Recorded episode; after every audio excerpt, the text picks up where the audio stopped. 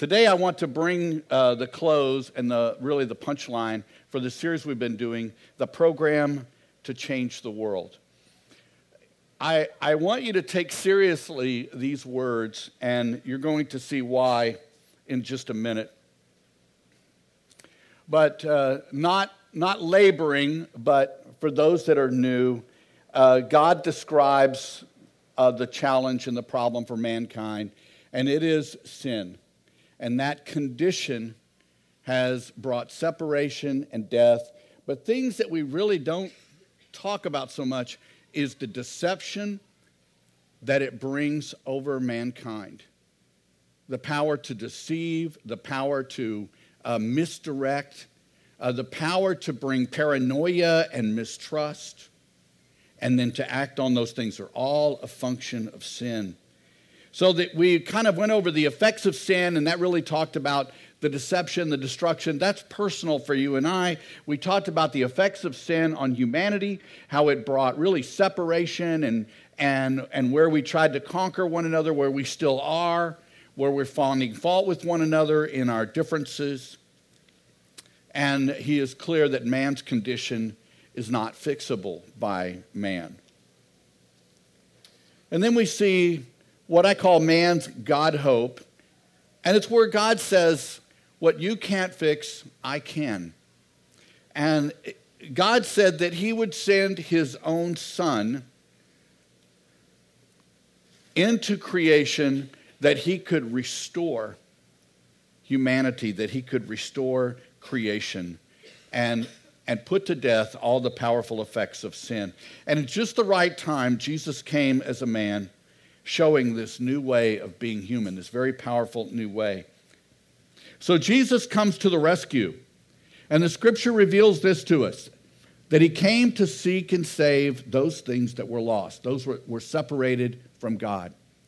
And it says that he came to be a light in the world. And he, and he said, The world is full of darkness. That's why the world struggles. And its actions and its behavior are those of darkness. And he says, I have come to be a light in the world. And then he came, it says, to be the hope of the world. That's the role he came to play. We will kind of home in on that because so often the church loses that front edge. That is the tip of the spear. That is the message to the world. No matter who they are, no matter what your context is, that is your message. That was Jesus' message. And we discussed last week that Jesus was actually an activist. He fed the hungry, he healed the sick, he raised the dead, he broke the power of deception of this world. That means he cast out demons. And he gave people the truth about who they were and who God is. And that was his story. That was the way he saw activism. He saw it as a way that it was an intervention in the lives of people, you and I. You didn't see him really focus on a people group. You saw him focus on people. Who did he focus on? Anybody that would listen. Anybody that he could get an audience with. Any place where it looked like an opportunity and the Holy Spirit was raising that to his attention he went to work. He was a pure activist from that standpoint. The people who follow Jesus, they become Jesus. The scripture tells us in his words, You shall be my witness, and they will know me because you have my story and you have my purpose. They will know me because you know me. What I have, I give to you. And he tells us, You're now going to be the light of the world. I'm going to be the light of the world. You're going to be the hope of the world. I'm going to be the hope of the world. And all of a sudden, Jesus begins to reveal that his role was not to come just to finalize and make things a reality as far as redemption, but Jesus also revealed this reality that it would be carried on and carried out by people that bought in to this truth. that they would now be empowered in the same way he was to do what he did, to be effective in communicating and in bringing real change in the world. That is our role. We have come to seek and save that which is lost. We have come to be a light in the world. And he did it through activism, he did it through touching lives. Our tools, as we recognize in the series, have become the same tools that he used.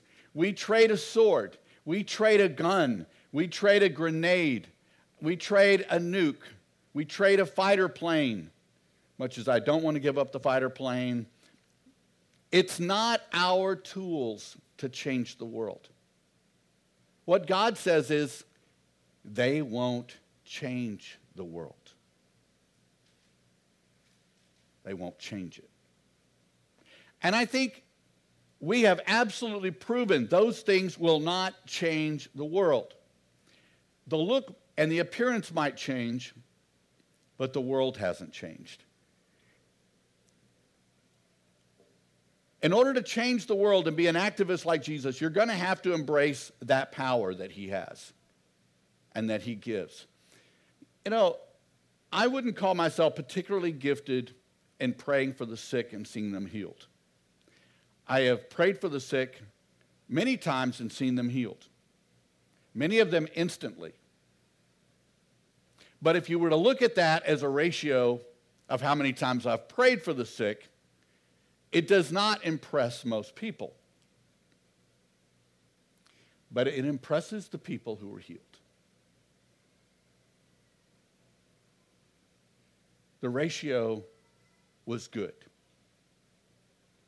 But there are people in this church who are better at praying for the sick than me. Why is that so? It's because we're different and because God has gifted different people different ways. But we all have the power to act and operate with the Spirit on behalf of His purpose. We all have that. It's been several years ago, there was a uh, young lady here uh, went to church here, and it was before church. She was sitting right there in that second row, and she was crying. And I asked her what was wrong, and she said she had a neck ache, and nothing made it better. Tylenol, Advil, these things. I knew it was time for me to pray. So I prayed for her. And I said, Is it better? She said, No. What do we do? We pray again. I prayed for her again. Is it better? She said, No. Don't you love honesty? It's such a powerful tool. So I asked her if I could pray for her again. I did. I said, Is it better? She said, No, with these tears of pain. And then somebody said, Let's get Michael Martinez. At that time, he was about that tall, and he was playing over on the other side. I don't know how old he was. That tall, who cares? You know, he was a, he was a little guy. And he and what he did when they called for him, he came through the kitchen, he jumped over the counter. We're not really supposed to do that. We need to talk to his parents. Comes over and prays for this woman. And it was a simple prayer, the prayer of a 11 year old. And her eyes just popped.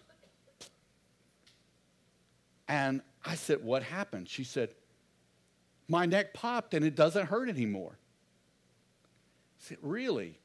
And, and he asked her, you know, tell the truth. Is it better? She said, The pain is gone. So what does he do? He jumps back over the counter and goes over there to play. Maybe the moral of the story is get Michael and not Bill to pray for you. Or jump, or jump the counter. Maybe, maybe that's the key. But here's the reality I was as faithful as he was. I stepped to the plate, I swung the bat. An 11 year old steps to the plate and connects and hits it out of the park. Here's the key. Jesus wins, Satan loses, darkness surrenders, intervention complete. It's not about me or my title It's really not about jumping the counter. But there is an element of power that is required to do what Jesus did. We at least have to operate in it. And then we let the Holy Spirit decide what level of power actually hits. That is not, that is not what I get to decide. What I do know is God has come to seek and save that which is lost. He has come to heal the sick and I participate in those things. And the more faithful I am at it, the more God will work. We need that power. We need that authority to speak. We just went over a couple of weeks ago in our Tuesday night meeting where Joseph is in prison and he had, tra- he interpreted a couple of dreams and, and then somebody tells uh, the Pharaoh who needed a dream translated or interpreted, he said, Hey, I know this guy in prison that can do that. And so they call him up and he says, I understand you interpret dreams. He said, I can't interpret dreams. Nobody, no man can do that, but God can. And so he says, Let me get back with you. You see, he knew where the power came from. It came from God. Are you kidding? A man can't do that. But God can, and I know him. Let me get back with you. That's authority. That's authority. To speak like that is authority.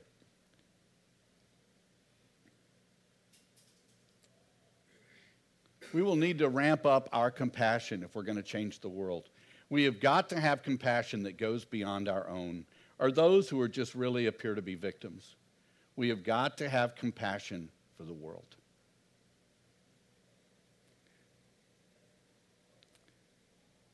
And we have got to never lose sight of God's focus, God's purpose.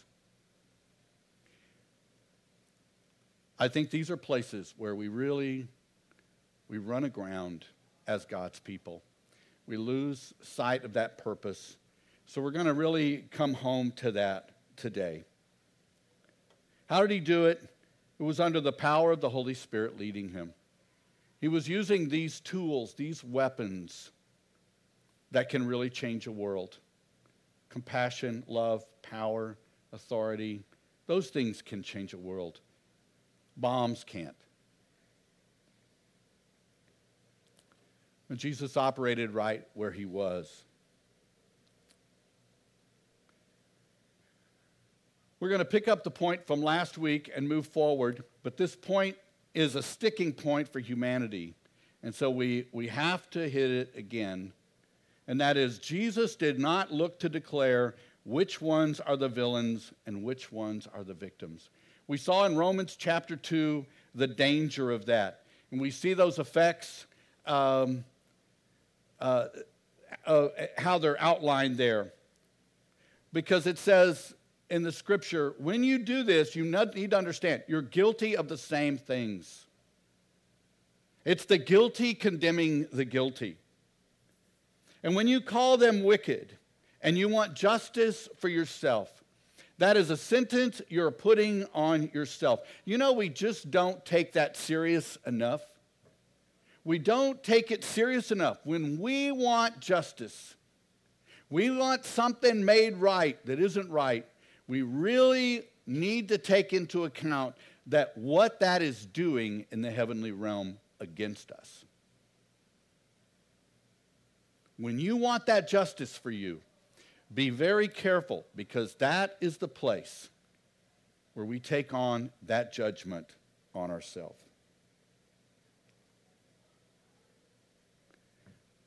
God says, Trust me, every sin will be judged and dealt with completely. And he says, if that's true, how are you going to do?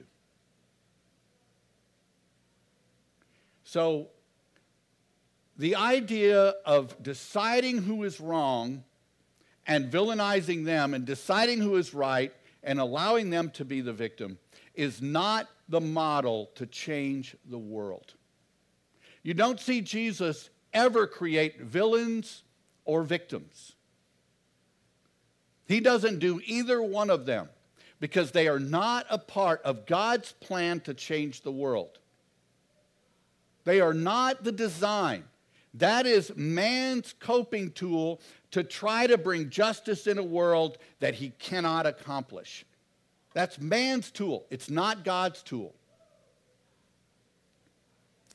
We have a scripture uh, I want to look at. Uh, you know, in that text, God really allows us to see in Romans chapter 2 that when we do this, we are totally discounting the kindness of God. And what God comes back and says is, What you don't realize is this is the tool I use to bring everybody home. You're judging the very tool I'm using to bring every guilty person like you into a full awareness and a full relationship with myself. It is the God tool. You are trying to discount and disqualify the God tool. And what you should be doing is using the God tool.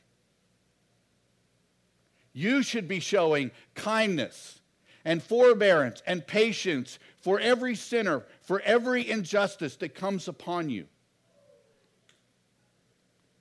We see how it looks and what Jesus did with this kind of injustice. I have it labeled, It's Not Right. Luke chapter 12.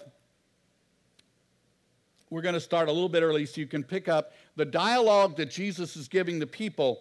Verse 11, he says, when, you brought, when you're brought before the synagogue rulers, the authorities, don't worry about what you're about uh, how you will defend yourselves or what you will say, for the Holy Spirit will teach you at that time what you should say. So, what is, what is Jesus teaching right now? He's saying, you know what? you're going to have problems. If you follow me, the authorities in this world will take issue with you.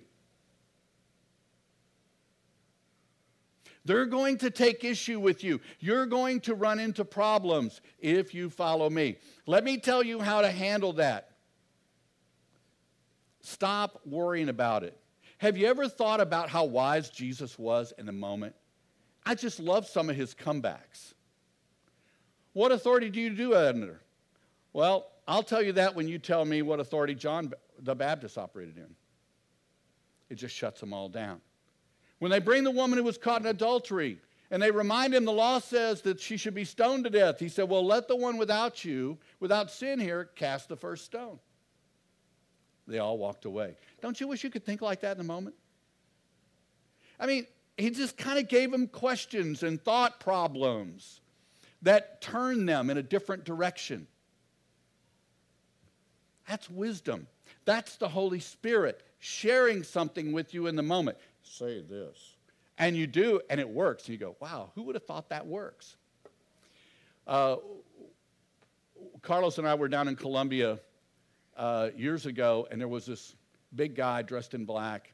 And he, what he was wanting is he was wanting me, I think, to tell his family to come back to him.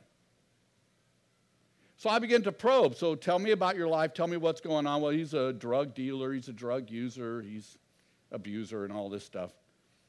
And uh, I thought, well, I don't know that I should say that. Uh, so the question came to my mind um, why, why should I tell your family to get back with you. So I asked the question, why? And Carlos presented the question, ¿por qué? And he kind of reiterated the question. I said, why? And this went on for a bit, multiple times, and he was getting angry uh, with us. And I was getting this look from Carlos like, Are you sure you want to say that again? but I felt like the Lord was saying, Ask why. Keep asking why. So I just got more demonstrative in my why. And then finally, it just came out of his mouth because I deserve it. I thought, really? You haven't been a provider for your family, you've been a drug abuser, you've been a drug dealer, and you've brought abuse into your home. What part of that makes you deserve to be brought back in by your family? But that's when he broke. It's when that truth came out, which was a lie. It's when the lie was revealed. I don't know about lies, but I know the Holy Spirit. And the Holy Spirit knows about lies. So, Jesus is giving him this information. You're going to need this to walk with me. And then from the crowd, this person says, Teacher, tell my brother to divide the inheritance with me. Do you hear the injustice? Do you know how many times as a pastor I hear this line? I bet I hear this line 15 times a year. Just this week, heard a story. Brother's supposed to get everything. Sister went in early, got the stuff while mom was in hospice or something. And now they're not speaking and haven't spoke to one another in years. What would Jesus say? Is it an injustice? Sure, it is. Sure, it is. If my parents promised me a certain heirloom or something that was important to me, and one of my siblings went in there and snuck in and took it knowing that was the case, is that an injustice? Yeah, absolutely it is. Is it a violation? Sure, it is. What does Jesus say? Jesus replies, Man, who appointed me a judge or an arbiter between you? Wow. That sounds kind of harsh, doesn't it? Then he goes on and he speaks to the crowd. He takes it back to the crowd. Watch out. Be on your guard against all kinds of greed. Life does not consist in an abundance of possessions. What Jesus was saying is, you just heard deception. Because what was important to this man, as Jesus is preaching how to successfully walk out being an activist, changing the world, this guy comes in in the middle of it and says, Tell him to share the stuff with me.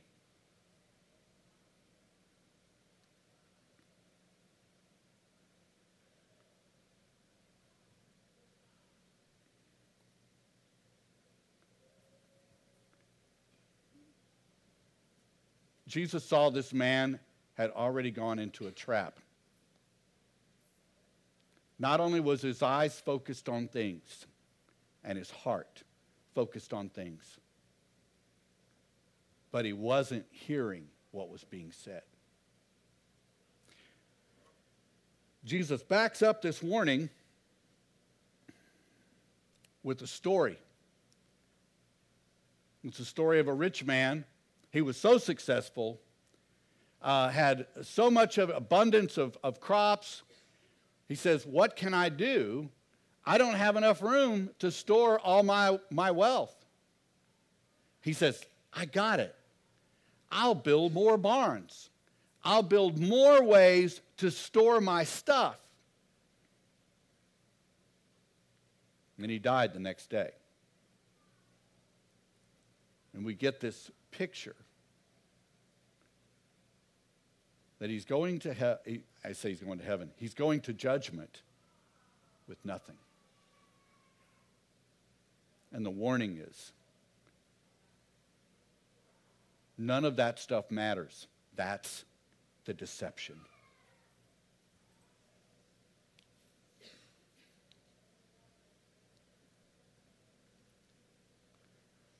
So, what's the world you're working in? We look at it in 2 Timothy chapter 4 again. A time is coming and now is when people will no longer listen to sound and wholesome teaching. They will follow their own desires and will look for teachers who will tell them whatever their itching ears want to hear. They will reject the truth and chase after myths. And the warning is, but you should keep a clear mind in every situation. Do not be afraid of suffering for the Lord. Work at telling others the good news and fully carry out the ministry God has given you. It's saying, in this world that you're in today, here's what he wants you to do stay focused, be on your guard, carry out your work. What was the work? To tell the others the good news.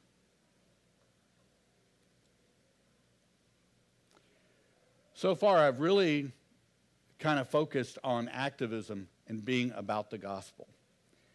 And the reason I've done that is because the scripture would tell us that's the only activism that's going to save anybody.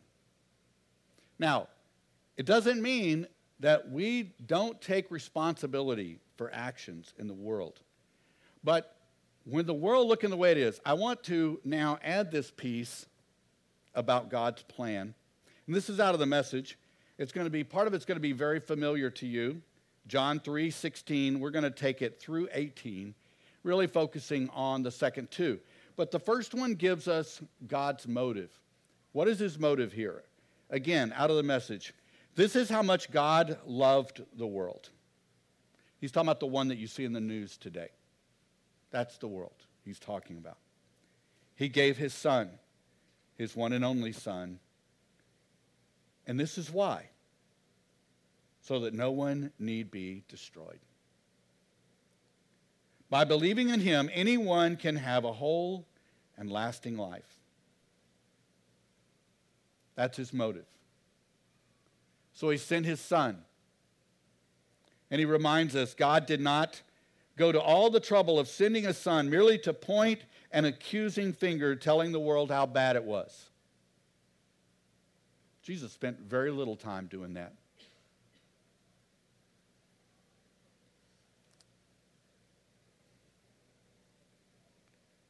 Continues on. He came to help,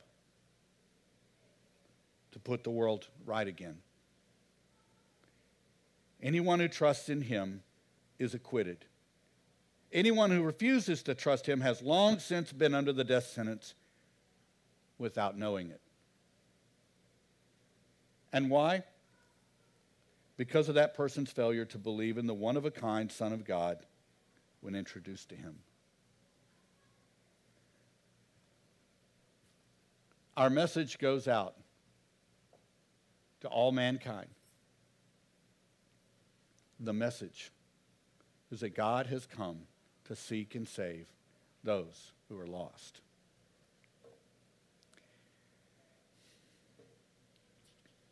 Jesus says, I have told you these things, that it's going to be tough and difficult, so that in me you may have peace. In this world you will have trouble, but take heart. I have overcome the world. What does he mean? I have overcome the world. It means that the system of this world, the deception of this world, and the outcome of this world which is death and destruction. He has overcome all of those things. That's why we can take heart. That's why you can have peace in this world. That's what we have to offer people. That's what we're giving.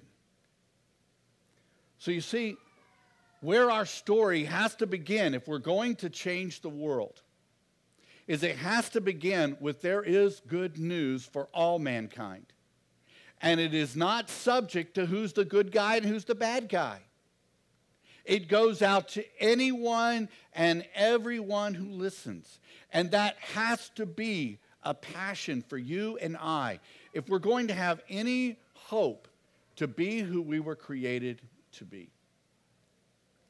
It is my opinion that everybody in this room was created with great purpose toward God's kingdom going across the world. It is my absolute belief. It is my conviction. I have the knowledge that some of you are felons convicted.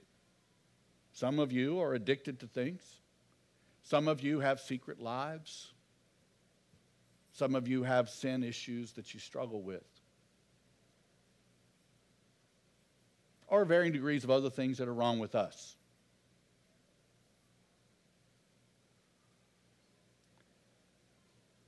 what I want you to hear today is that is not where your story ends. That is not where my story ends. We're not waiting for another crop of people who got life a little better than we did.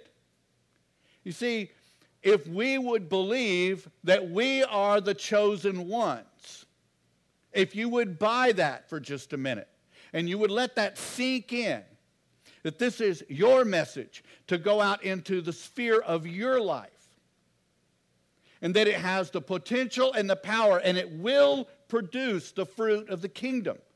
It will do that. And if we allowed that to saturate our being, and we allowed that truth to be wholesome and on the forefront of our everyday, and the world would change.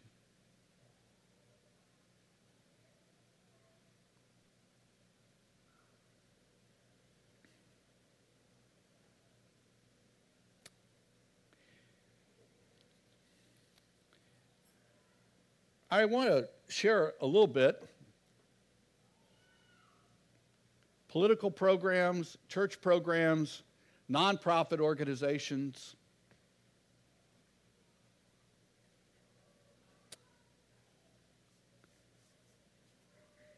I was reading a, uh,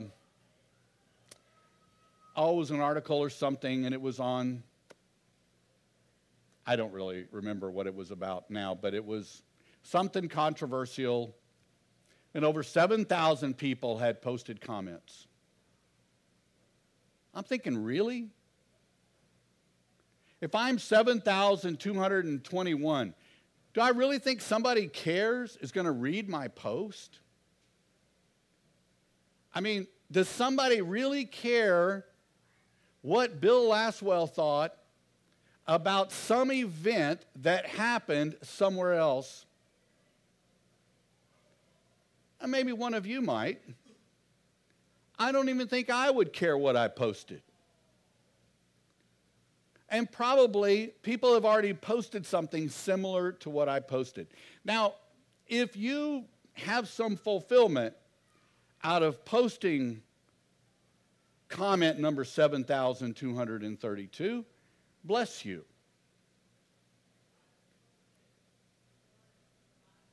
But that won't change the world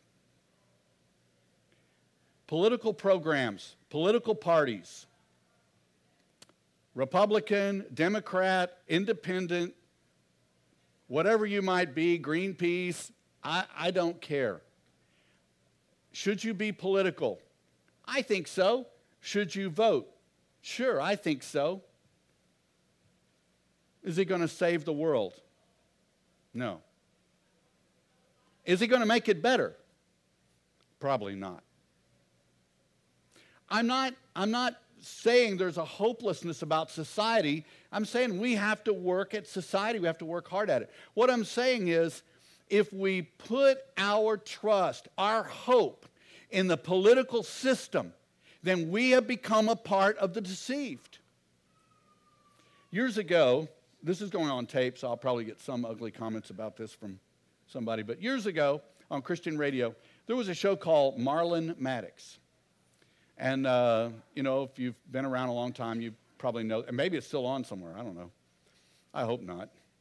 Uh, but I would listen. I was a new believer, and I would listen. It was like every day at 2 o'clock, they would have somebody on there, and for an hour, they would go on about some thing, whether it's the school board or textbooks or you know, freedom of speech or same sex marriage, you know, whatever it was at that time.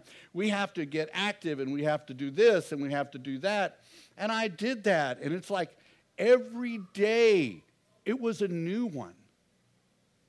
Every day I'm having to gear up for yet another political thing or another uh, uh, something to sign and something to follow. And after about, I don't know, 50, 60 days, I'm weary. And I begin to realize there are more problems than there are even Marlin Maddoux shows. I think it's great to be active. I think it's great to go after things that need to be right. The question is where do we put our hope? And if we put our hope in a political process, then we have no hope. Church programs, Equal Opportunity Day. Here's what I think about church programs I think they're great. But if you read the scripture, do you know the role of a church program? It's to train you to do the work of the church. Most of the time, we look at it as the venue to be the church. We need to have a program that feeds the poor, and because we're not feeding the poor, we need a program that, that helps with English as a second language because we're not doing that. We're not doing that. We're not doing that. We're not doing that. We need a program so we can do that.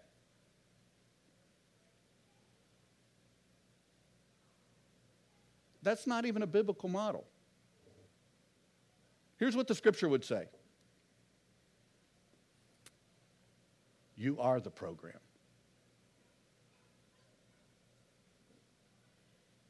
Doesn't mean we don't get together and do things as a church. It means that we don't wait for the church to have a program for the elderly before we take notice of the elderly. It means that we can engage those in poverty. And, and I think our church overall does a good job with this. I know people right now in this church, in the last couple of weeks, we've given food to those with no food. We've given clothes to those with no clothes. We've taken people to the hospital. We've taken people into our homes. We've taken homeless people into our homes, strangers into our homes. All that is happening right here. You know why it excites me? Because the church is doing the stuff the church is operating as the church. And it doesn't say, I can't help the poor because our church doesn't have a program. It does have a program. It's me, it's you. And some of those things will go, we can do better together in this particular case. And in that case, we need to have a more organized program.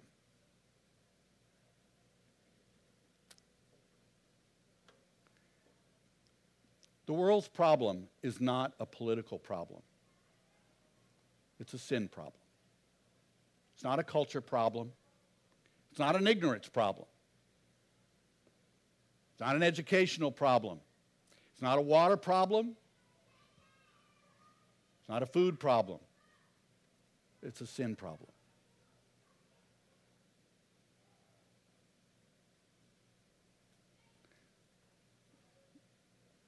The world every day is dying.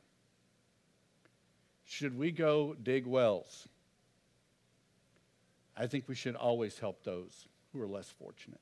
Always. But we should also let them know what really is your ailment is sin. And I have great news for you there is a cure for that.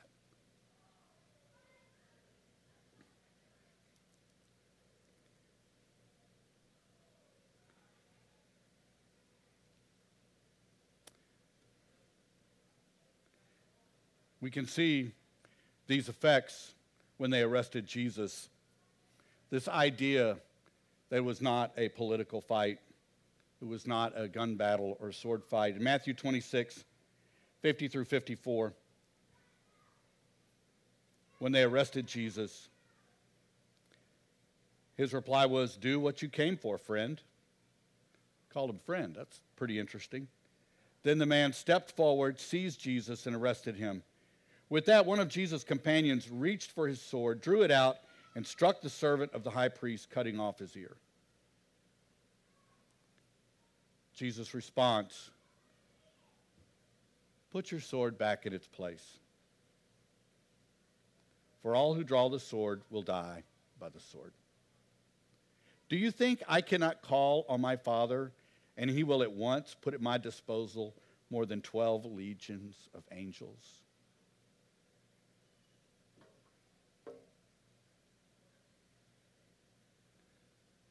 Do you think that's what's missing here, my friend?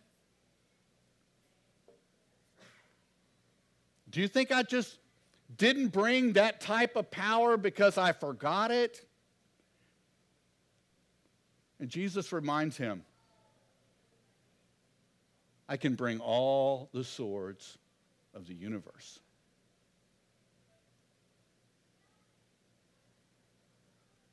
one whisper. And he had the power to destroy the world. But he reminds him what is happening is in play as God's plan.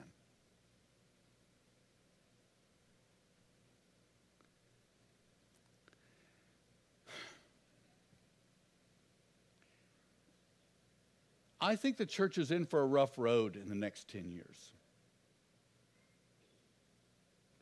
If you are this person. And I think some of you will be arrested. I think some things will happen. And if you wonder why, you can ask God, and He might say, it's right on plan, Bill. No worries.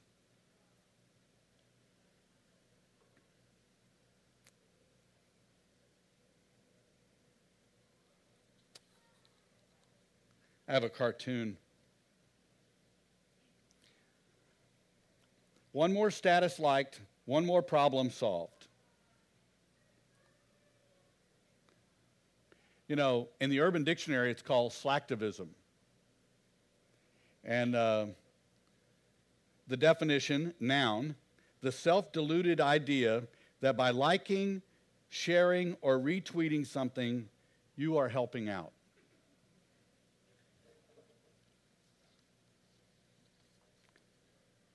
Many will argue with that definition. I saw some interesting rebuttals saying Slacktivists are really great people and are doing a lot to change the world. But to change the world, you will have to engage the world. You won't sit behind your laptop or your iPad in the comfort of your air conditioning in your home. And just when you don't have anything else to do, you're kind of bored, you watch videos and you read tweets and you usher up your opinion on them and call it another day. So I'm going to give you eight things of being an activist for Jesus. Number one, you will have to be completely sold on the problem and the solution for the world. You will have to buy in. You will have to buy in to what God says is the problem and the solution. If you don't keep them right here, you'll get lost. You'll lose your way. And it's what allows us to feed the poor. It's what allows us to, to take part in um, the issues with the Palestinians and the Israelis. It's what allows us to get involved in, in human trafficking for, for good reasons and with good result. What allows us to do that is we don't take our eye off the ball that the solution for mankind is Jesus.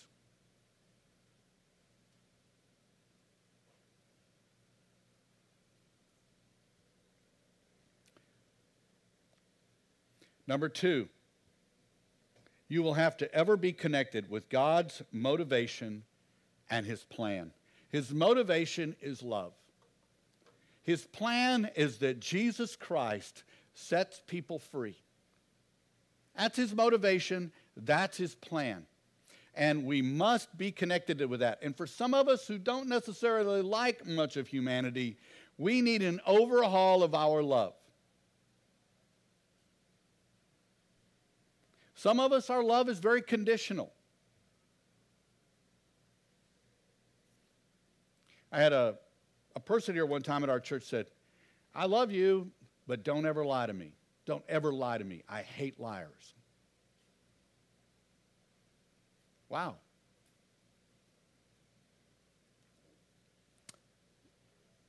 You don't know quite where you stand at that point, do you? That love is very conditional. It's very conditional love. It's not a love that can save. It's a love that can condemn, but it can't save.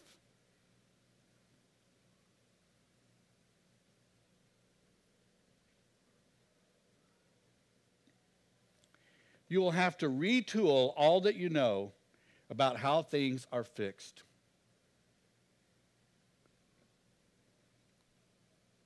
Reaching for the power and the authority of God reaching for love and compassion for your enemies, for people who are like, making your life miserable.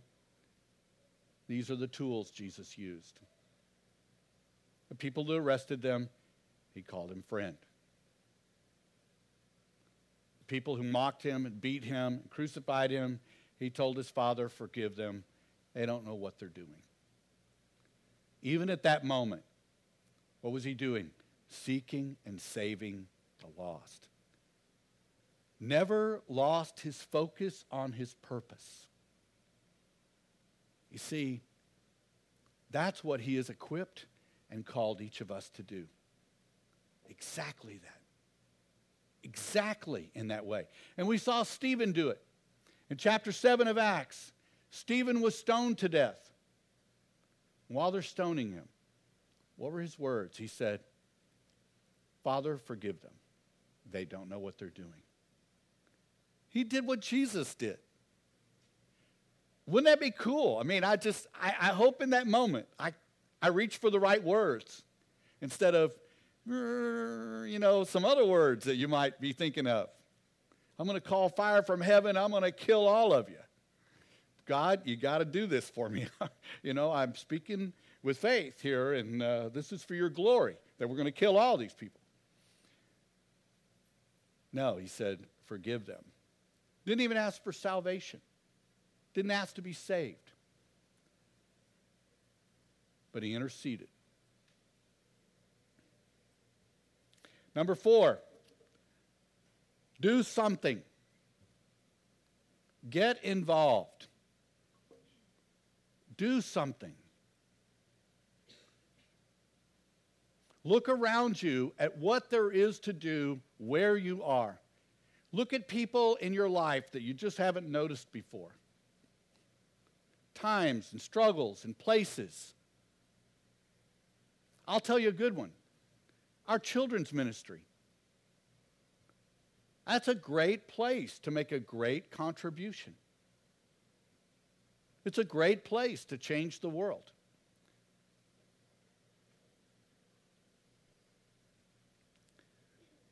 You start where you are. Start being active. Start looking for those ways. Number five, you will have to surrender much of your fault finding that is normally used to try to make things right.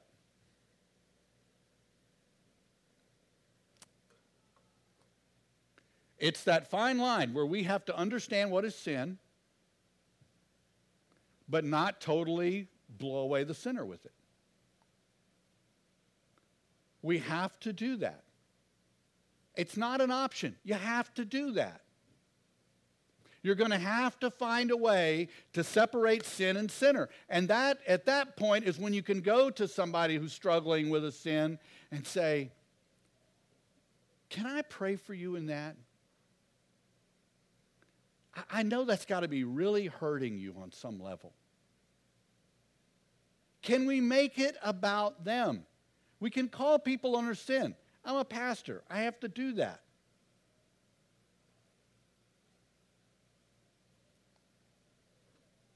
But I have to do it in a way that it's about them. That's what Jesus did on the cross. Forgive them. They don't know what they're doing. When they arrested him, hey, friend. I mean, to arrest an, an innocent guy that's calling you, hey, friend.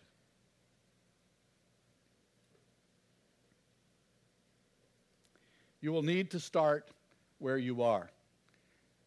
You don't have to go to the Middle East. You don't have to go to Washington. You don't have to go to Austin. You don't to have to go to Houston to see if you can find some homeless people. Start where you are. Tell God, open your eyes to the world around you. And here's why you are where you are. That's a great place to start. It's not like God isn't doing anything here. Start here. God will show you what to do.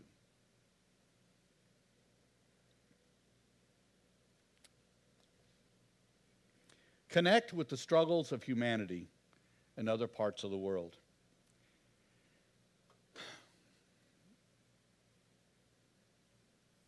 You know, we can really get wrapped up in the football game being rained out.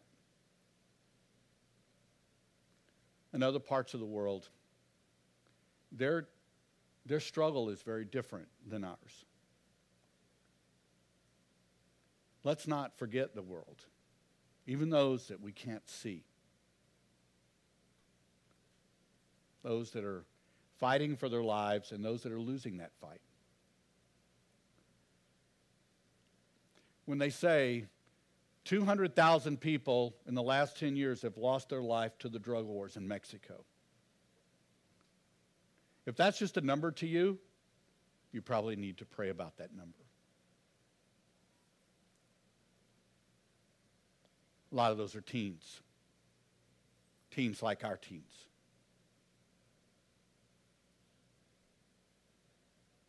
Some were children. Some dads or moms. They're not numbers. And God is chasing people.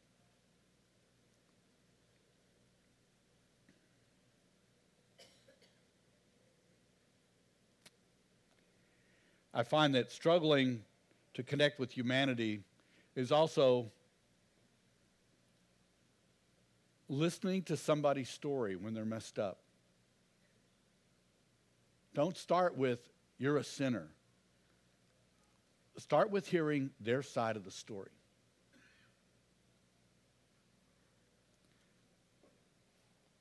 I was talking to somebody yesterday. Hamas fires a rocket today and kills somebody in Israel. Hamas is the villain, Israel is the victim. But if we go back the day before, Israel was bombing somewhere or mowing down houses in, uh, in the territories and they were killing people. And at that point, you have a different villain and a different victim. But here's what you can know no matter who you like or what you believe they both have a story. They both have a story, and it's real to them, and it's powerful. And they are human beings that God is pursuing. And so we need to listen to their story. I don't care whether you like them or not. You need to hear their story. You need to hear where their story comes from and where they hope it will go someday. Because in that story somewhere, there's a way for you and I to talk about good news for them in their story. Allow the Holy Spirit to train and lead you. We will not pull this off unless we can allow the Holy Spirit to develop that authority within. He is there, He will do it. He is there, He will do it. He wants to change the world. And your number is up.